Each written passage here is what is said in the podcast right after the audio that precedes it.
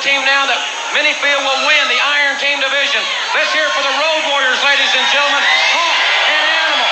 This coming Wednesday night in the Iron Team division is going to be physical, fellas. You know some Jim Ross? There's a lot going on in the NWA. Sting Muta, Flair Funk, Luger, the Four Horsemen back. The Road Warriors are here. You got the Steiners, Doom, Starrcade. What separates the NWA from everybody else?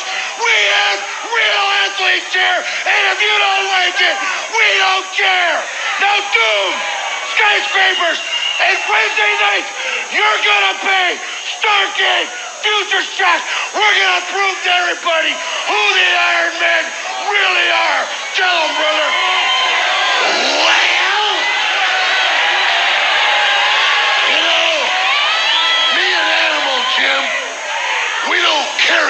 Health insurance. You wanna know why? We don't need to. You see, we all take risks in life. A parachutist takes a risk of his parachute not opening. What a rush. A man that swims with sharks could get bit. What a rush. What a rush. We live life on the edge. Sometimes we fall over the edge and get back up on it. That's the difference between us and everybody else. You see, we truly do snack on danger and dine on death.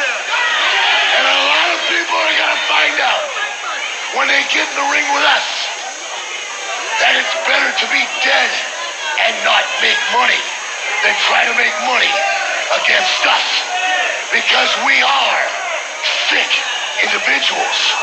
This here is the truth. If you don't like it, we don't care because we're not changing for anything or anybody. We're just going to continue what we do best. And everybody knows what that is. Beating people up.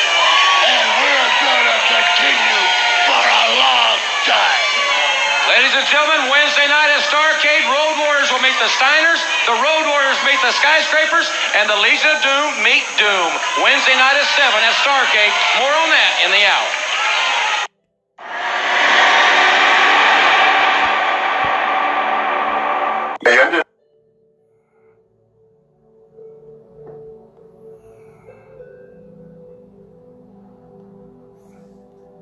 So, folks, it's uh, with much sadness that uh, I'm talking to you today about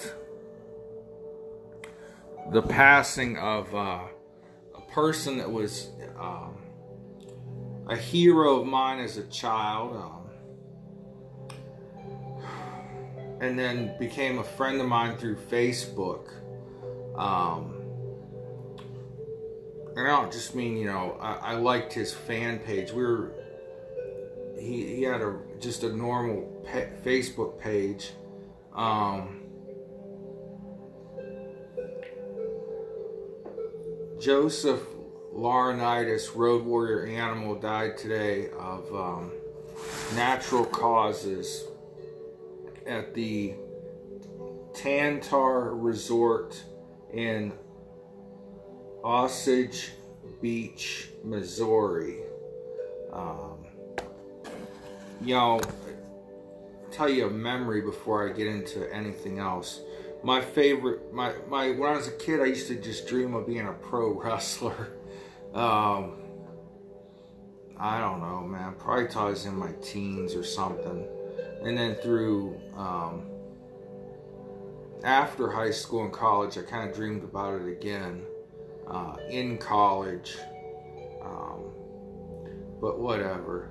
My earliest, like, I mean, like pre 10 years old, I mean, I thought it was so real. Uh, and I would try the moves and the holds on my friends, and luckily, none of them ever got hurt or never, never even hurt them. Period. Um, but I always dreamed of teaming up with the Road Warriors, Hawk and Animal. Um, I I looked up to Hulk Hogan and said, you know, he was my first hero but it was the Road Warriors that I wanted to be a part of their team with like Precious Paul Ellering as manager and paint my face and wear the spiked shoulder pads and fight the evil Russians alongside the Road Warriors. Um, but uh, to give you some history uh, and why the Road Warriors are considered uh, the greatest tag team of all time. Uh, Joe Laurinaitis, Road Warrior Animal. He started in 1982. Man, that was a long time ago. Um, he started as the Road Warrior, as a singles wrestler, and he started uh, his life. I mean, he was just a a legitimately badass dude that was into weightlifting. He didn't have any real direction in life, it didn't seem like. Um, but he liked beating people up and he liked powerlifting. Uh, and he was not a stranger to say, you know, he, he took steroids and uh, I think it was up until 1990 or thereabouts steroids were fairly legal, but he claims that him and Hawk did it with a doctor's supervision. Uh, and it was all prescription and uh, supervised, you know, cycle on and off and stuff like that.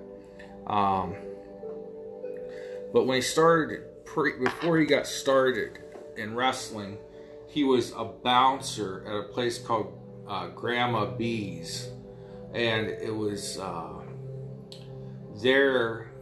They had a multitude of people that were uh, to eventually become wrestlers. Mike Hegstrand, Road Warrior Hawk, was there. He and Animal were good friends uh, from high school and that age. Uh, you know, they hadn't seen each other in a while because I think Animal's dad moved him to another side of Minneapolis, and he went to a different high school than Hawk. But and Hawk was a few years older too. Um, so also at that bar they had uh, ravishing Rick Rude was one of the the bouncers. Uh, legitimately strong, tough son of a gun. Uh, and you also had a guy named Barry Darsow, who was a power lifter and badass. Uh, he would be one of the Russians known as uh, Crusher Khrushchev, who came in once uh, Nikita Koloff turned babyface. Crusher came in to be Ivan Koloff's uh, sidekick. And also, Barry Darsow was Smash of Demolition, who was Demolition were the WWF's version of the Road Warriors. Uh, I always thought they were like a Road Warrior ripoff. Now I didn't know. I was still pretty childish. Okay, um, it, was like 1989, 90. I was starting to get smartened up to wrestling, and uh, but I said, yeah, they're just stealing their their gimmick from the Road Warriors. I hope the Road Warriors come to WWF and beat them up, and eventually the Road Warriors did. Um, and the reason they're known as the best tag team of all time. It was 1983. Hawk had been wrestling some territories in uh, the north, I guess mid, northern Midwest and southern Canada. And he was brought into Georgia Championship Wrestling, where Animal had done one stint there, and then his wife got pregnant with uh, their son James and Animal wasn't making enough money. He was actually losing. He was sending his money home to his wife, and uh, he was losing muscle because he was living off of you know scraps and things like that. So he went back to Minnesota for a while. Then uh, they talked him into coming back to Georgia to be part of a tag team. And I, I guess from what I read, one night. Uh, Animal's partner had um, some legal troubles. So they switched, they brought in Hawk, who was the next one that was ready to go. Um, he was not wrestling under the name Hawk at the time, he was wrestling under like Mike Van Haeg or something like that. And so Ole Anderson brought Hawk into W or Georgia Championship Wrestling, and Paul E or Paul Ellering, I almost call him Paul E Dangerously. Paul Ellering had a stable called the Legion of Doom, and uh, I guess Hawk kind of came up with that name, the Legion of Doom. They say because Hawk liked to watch the Super Friends cartoons, and you know the thing was always. Uh, Meanwhile, back at the Legion of Doom, so the Legion of Doom initially consisted of Jake Roberts, King Kong Bundy, and then the Road Warriors became a tag team once Hawk joined with Animal. Um, it was. I've heard different stories, but Animal I heard gave credit to Ole Anderson. He said Ole wanted to do something different with them. And the movie The Road Warrior had just come out. And he said, you know, we want you guys to be like these bikers, but from the future. And, uh, you know, first they came out and kind of like looking like the village people type bikers with leather gloves and these, you know, Harley Davidson leather caps and sunglasses. And then, you know, always said, no, we need to put make you guys really different, really stand out. And, you know, their size alone wasn't enough to make them stand out. So, Animal went out and got the face paint. Uh, and they did a few different versions. Uh, first, you know, Animal says they look like a couple wild Indians and then eventually Animal adopted his uh, trademark spider look, and Hawk had what he called the Joker look. Um, and sometimes later on, they both did full face paint. Uh, so after Ole decided that, Hawk came up with the haircuts. Uh, according to Animal's WWE uh, DVD about, you know, the life and times and best matches of the Road Warriors. Hawk said, you know, you told Animal you should have a mohawk and I'll have a double mohawk. And I always liked Hawk's hairstyle for its uniqueness. I mean, a lot of people were doing the Mr. T uh, mohawk thing but I guess Hawk's thing was it looked like they could plug into each other or something. I don't know. But anyway, that's how they got their haircuts. Um, world championships, I mean, it's some marks will debate, you know, well, you know, this and that tag team's the best. Look, the Road Warriors changed wrestling. The tag teams that are coming along now might do high flying moves. They might do, you know, old school uh, and different things. But the Warriors changed the business. There's a thing called the Road Warrior Pop, where anytime their music hit, whether it was the Iron Man version that I was playing a minute ago, or it was uh, the Oh What a Rush, and then into music like they had in WWE, they always had this huge pop from the crowd. And I guess every time they would go backstage, Animal would ask, Man, did you guys hear that pop? And Michael Hayes, that I don't really like him uh, as a person. I actually liked him as a wrestler. I thought he was cool, but seeing him talk in interviews, I don't like Michael Hayes, but that's another story. Um, Michael Hayes would say, you know, Animal would always come behind the curtain and go, Man, did you hear that pop? Which is one of the reasons Scott could name the Road Warrior Pop. And he thought that was a dumb question because, yeah, of course everyone heard it. And everyone knows you guys get that pop every time you go out. But eh, whatever, that wasn't a very good story, sorry. Um, the argument about the best tag team of all time, they held belts in companies that don't even exist anymore. And some people will say, well, you know, the Dudley Boyz held the world championships in companies that don't exist anymore either, like ECW. Well, ECW was never as big as the companies I'm about to name you now. The Road Warriors held championships in Georgia Championship Wrestling. They were, I believe, their first or so match in Georgia Championship. They won the national tag team titles.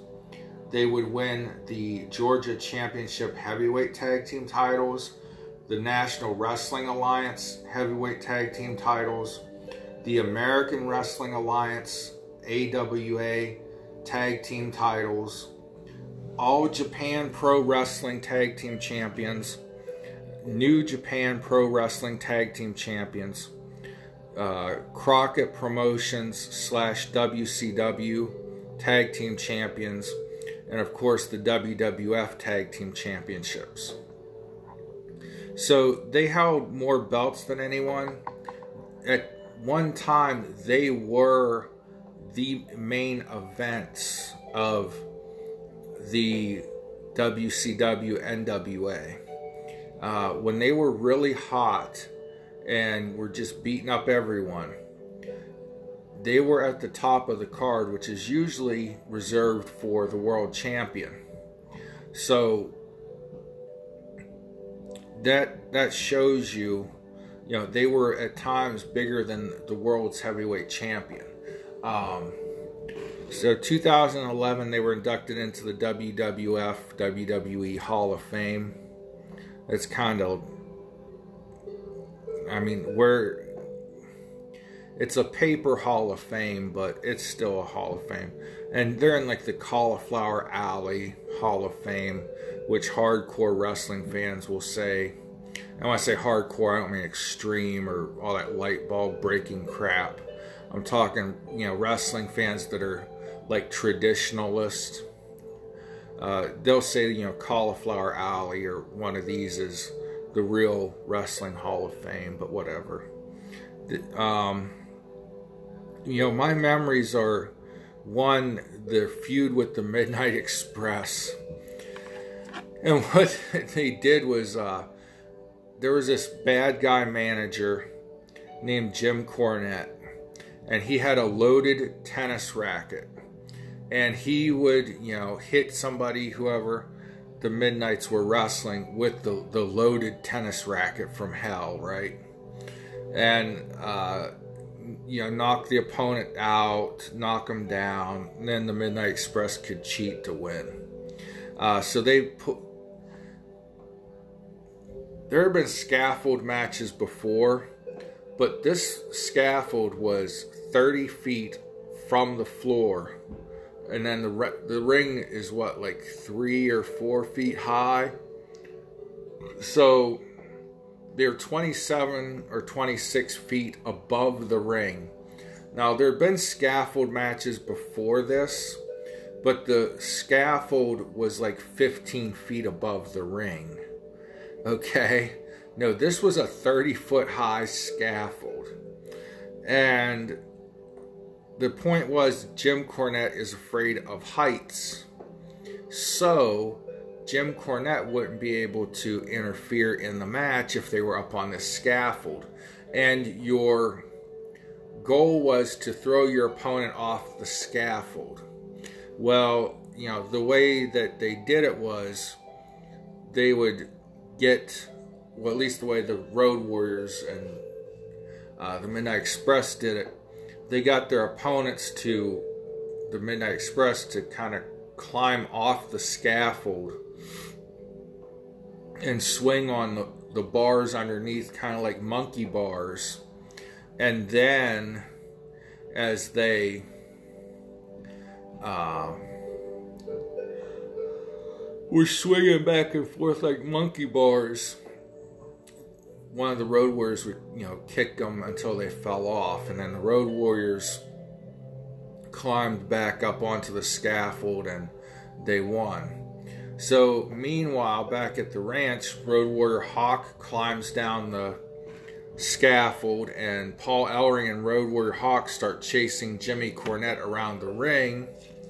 Jim Cornette, his whole life is wrestling.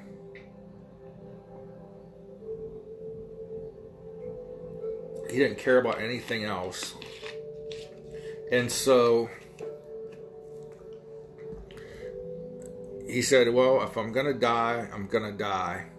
So the Road Warriors chased him, or Hawk and Paul Ellering chased him up the scaffold, where Hawk was on one side of him and Animal was on the other, and Jim Cornette was in the middle with nowhere to go but down. And so they end up, you know, Jim Cornette gets under the scaffold and hangs on for a few seconds and then drops like a sack of potatoes, uh, blowing out both knees. Uh, his bodyguard was supposed to catch him, but I guess he fell so fast uh, that Big Bubba Rogers couldn't possibly catch him. Uh, the other, you know, feud, that one that made them good guys, and I think they were they were never bad guys. They were such bad asses that you like wanted to root for them. Uh, in the early 2000s, they, that term was called like tweeners, and I don't think that's really a, a actual wrestling term. I think it's something some independent wrestling guys I knew made up, but uh, they were kind of like shades of gray, like Vince McMahon would say later on in uh, 1997 or 98. That they were somewhere in between where they just fought with everyone. Uh, but their notable feuds were against, like I mentioned, the Russians, the evil Russians. This was Cold War America still, the 1980s, and uh, Animal credits this this uh, run against the Russians is what made them turn baby faces and then they had, of course, a, a, feud with the Four Horsemen. Who didn't feud with the Four Horsemen? But you know, their, theirs was one of the best, and they would often team up with Dusty Rhodes uh, in like a six-man tag or an eight-man tag with Dusty, Magnum TA, the Road Warriors, and versus the Four Horsemen. Uh, but their biggest best feud in that would be against Arn Anderson and Tully Blanchard. And then, uh, of course, they had the feud with the Midnight Express that uh, eventually ended with Jim Cornette getting thrown off the scaffold. Um, I said already, they changed the way wrestling was you know, there were always big guys in wrestling. I mean, Bruno Sammartino was a big man. Pedro Morales was big. Hulk Hogan at his prime was, you know, six foot eight and 300 pounds. But the Road Warriors were a different kind of big. They were like bodybuilder or power lifter big, you know, and I met them at uh, Hill's department store one time, and I was like 18 years old, and they were the two biggest human beings I had seen in my life to that point. And I had been to some powerlifting shows and stuff, you know, locally, but in person, I mean, these were like the two biggest human beings I'd ever seen. It was crazy how big and muscular these guys were. And the fight, not funny, but like Hills had it set up weird where you kind of you walked up to either Hawk or Animal and they signed each other's names on a piece of paper. And I still have it. And it's kind of generic. It's just like it has a WWF logo and then a border around it with pictures of a bunch of different wrestlers and Hawk and Animal are on the border uh, but Animal and Hawk just signed each other's names to this paper. Uh, I think maybe they were overtime or maybe they were just trying to get out of there. But I just remember people standing there in awe of how big they were. Anyways, uh, so you were supposed to walk up to your hawk or animal, turn around and go back. Like, well, I end up walking up to animal. He signed my thing. He said, go that way and I I don't know for some reason I walked the wrong way. Nobody cared. I, I walked past Hawk and I almost stopped and said, "Hey, will you sign this for real?" But I just kept on walking because Animal told me to go, and so. Um, but anyways, I was supposed to turn around and walk back the way I came. I didn't realize, you know, you weren't like a, a line like how you normally go in a line and then you go straight, whatever. Not again, not a very good story. Sorry, but um, they were known as stiff workers, especially when they first came into wrestling, because they're training by Eddie Sharkey, the bartender from Grandma B's. Gamma B's or Grandma B's was not the best. It, they just put he just put the guys in the ring and said, "Okay, do this, do that," and you know they had all watched wrestling, so they were doing what they thought they were supposed to do on TV from seeing it on TV. But Arn Anderson described it as the worst fist fight he had ever been in, and this was like their first Hawk and Animal's first few weeks together as a tag team. Um, they also, you know, in changing wrestling, they made their entrance a spectacle, coming out with shoulder pads that were had uh, custom-made spikes put on them. So a lot of things they did, no one ever did that before. You know, guys came out in robes and you know different flashy attire and things like that, but they were the first ones to ever have anything like that and they would wear spiked dog collars around their necks, you know, spiked uh, wristbands, uh, gloves, leather gloves with you know little spikes on them. Uh, for a while in the AWA, when they were supposed to still be the well in in uh, Georgia Championship Wrestling too. Anyways, they wore like leather chaps like bikers wear. Uh, that look didn't last long, but uh, you know, they were just like the first bad guys you loved. And it wasn't like the Four Horsemen where as you grew up, you learned you loved to hate them. You just loved to see the Road Warriors beat people's asses. And occasionally, Hawk would drift over into a singles wrestling. And, uh, have matches with Ric Flair. Um, it wasn't until after Hawk passed away, and there was a little time when Hawk and Animal went their separate ways, that uh,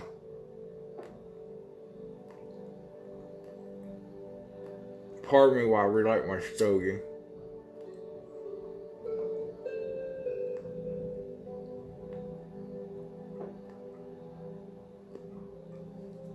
Um, for a while in 1992, Road Warrior Hawk was uh, on such a drinking bender and pill bender.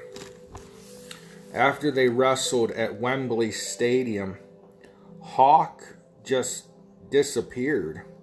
He got in with some uh, London chapter of the Hells Angels and just phew, disappeared. Uh, and during that match, it was it's noted, and I didn't realize it at first. I mean, when I watched it as a kid, but Hawk was really, really screwed up on pills uh, and alcohol, and was stumbling around the ring. And uh, the other wrestlers they were working with, uh, it was the Million Dollar Man and uh, Mike Rotundo.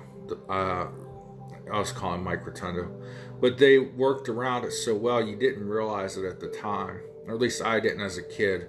I was probably so enamored. They were at Wembley Stadium in front of like 80,000 people or something. And so, anyways, this, uh, after that, you know, Hawk just disappeared. And so Animal finished his WWF uh, matches but as a singles wrestler or uh, in handicap matches where he'd wrestle two people at once. And uh, during that, Animal hurt his back and had to uh, go off television for a while. Then they reappeared in WCW uh, for a few more years in the mid 90s. Uh, then came back to WWF during the Attitude Era. Uh, and this is kind of you know at the end of their prime. Uh, well, I can't really say that because it was maybe I was younger than 18 when I met them because they just finished up a feud with the Midnight Rocker. Well, with the, Marty Jannetty and Shawn Michael, they were Michaels. They were called the Rockers in WWF. And I remember my friend Aaron going, "Oh man, I, I wanted to tell him, man, the Rockers should have beat you guys. So maybe I was a lot younger than 18 when I met him. But it doesn't matter. Um, the thing was, you know, when they returned to WWF during the Attitude Era in like 98, 99, 2000 ish, uh, they were teamed up with a girl named Sunny. If you want to see some hot looking wrestling outfits, Google that. Um, Sunny looked gorgeous because she wasn't on dope back then. But um, anyway, the Road Warriors were known for their interview style too. And it was a very innovative interview style where Animal would set up the match, Hawk would have some great one liners, and then Paul Ellering would wrap it all up. So I'm going to end with some interviews with the Road Warriors and um, some more of their theme music. Their music was another thing that changed the way wrestlers entered the ring. Some wrestlers have been using music for a while, uh, um, but they came out to heavy metal, uh, popular music of the time. Hulk Hogan likes to take the credit and say, Well, I came out to Eye of the Tiger by Rocky. Well, Hulk, you were wrestling since the 70s, late 70s, and didn't come out to music then. You came out with classy Freddie Blassie as Thunder Lips Hogan or something. But anyway, I think the Road Warriors were the ones that made coming out to music famous. So, anyways, here's an interview, and we'll play some more of their theme music. Goodbye. God bless everyone. Have a good night. We're with the Legion of Doom, the Road Warriors, and Precious Paul Ellering. That's right, as everybody knows out there, we're the guys that broke Jim Cornette's leg. And Midnight Express and Big Bubba, your legs are next, or we're gonna break any kind of part of your body we can get our hands on. Now, as you people out there also know, myself, my brother Hulk, and Dusty Rhodes, another street brother, are the world's six-man champions, and we intend to defend those titles all over the country. Ain't that right, Hawk? You got it, brother. Let me tell you people something. From scaffold matches to six-man tag team matches to bunkhouse stampedes, all we want to do is fight, because that's what we're all about. Fighting any way we can, up high, down low, in the street, wherever we go. We beat people up, and we're the best at it. Once again, you wanted to say something about Jimmy Cornette? I understand he's back. he's back. He's back. All right. You've proved one thing, Jimmy Cornette. You commit your blunders with superb efficiency. And standing in front of you is the two men that threw you down off of the scaffold 25 feet in the air to the bottom of the ring. Now we realize that you've had surgery on both knees, and we realize that you've also signed some more of these matches. So think about it, Midnight Express. Think about it, anybody else who gets into a match against Animal and Hawk and goes 25 feet in the air or enters a bunkhouse stampede with 25 $50,000, whatever it may be. It's the pride of the Legion of Doom that makes us number one, that makes us walk away with all the gold. Number one in professional wrestling. Okay, fans, let's. The Legion of Doom with Precious Following the Road Warriors. You know something, Tony Schiavone? In the past weeks out here in the Superstation, the Warriors have been out there issuing challenges to people. And now why hasn't anybody failed to accept a stinking challenge that the Warriors offer? You got the four horsemen, four great athletes.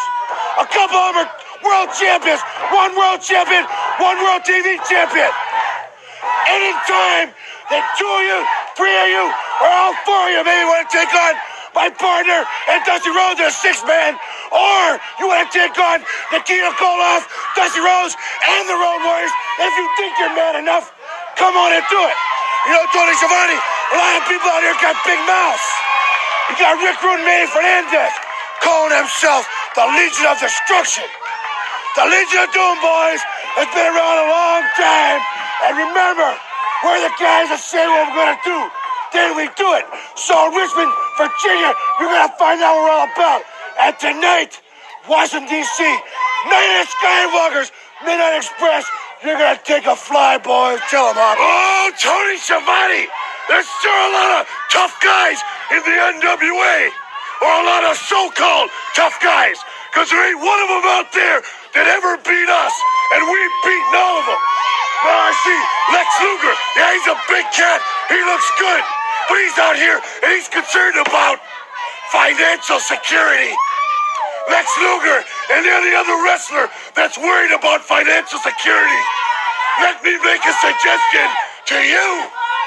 Don't ever, ever get in the ring with us. Because when we're done, you won't need to worry about financial security. You won't need to worry about anything but a pine box and six feet of earth, pal. And I'll tell you something else. I gotta get back to Slug City. Cause everywhere we go, it's Slug City. Cause we talk, but we back it up. And you're all slugs. Everyone we wrestle's a slug. Slug City We'll be slugging slugs the rest of our lives. And that you can take to the bank and get some interest. Big night tonight for the. Olivia Troye, uh, you've heard this story everywhere they go. This Pence aide Yeah. is turning on Trump. Uh, this Pence, this Pence hire is now Yep. talking about. Here's a clip to give you an idea where uh, she's talking about Ladies and gentlemen, this Wednesday night, 7 o'clock in the Omni here in Atlanta. Starrcade 89 Future Shock. And I want to bring on the team now that many feel will win the Iron Team division. Okay, guys, I guess that was it. Uh, sorry about the little uh, taste the louder with Crowder that jumped in there at the end. Um, so thank you. God bless. Have a good night.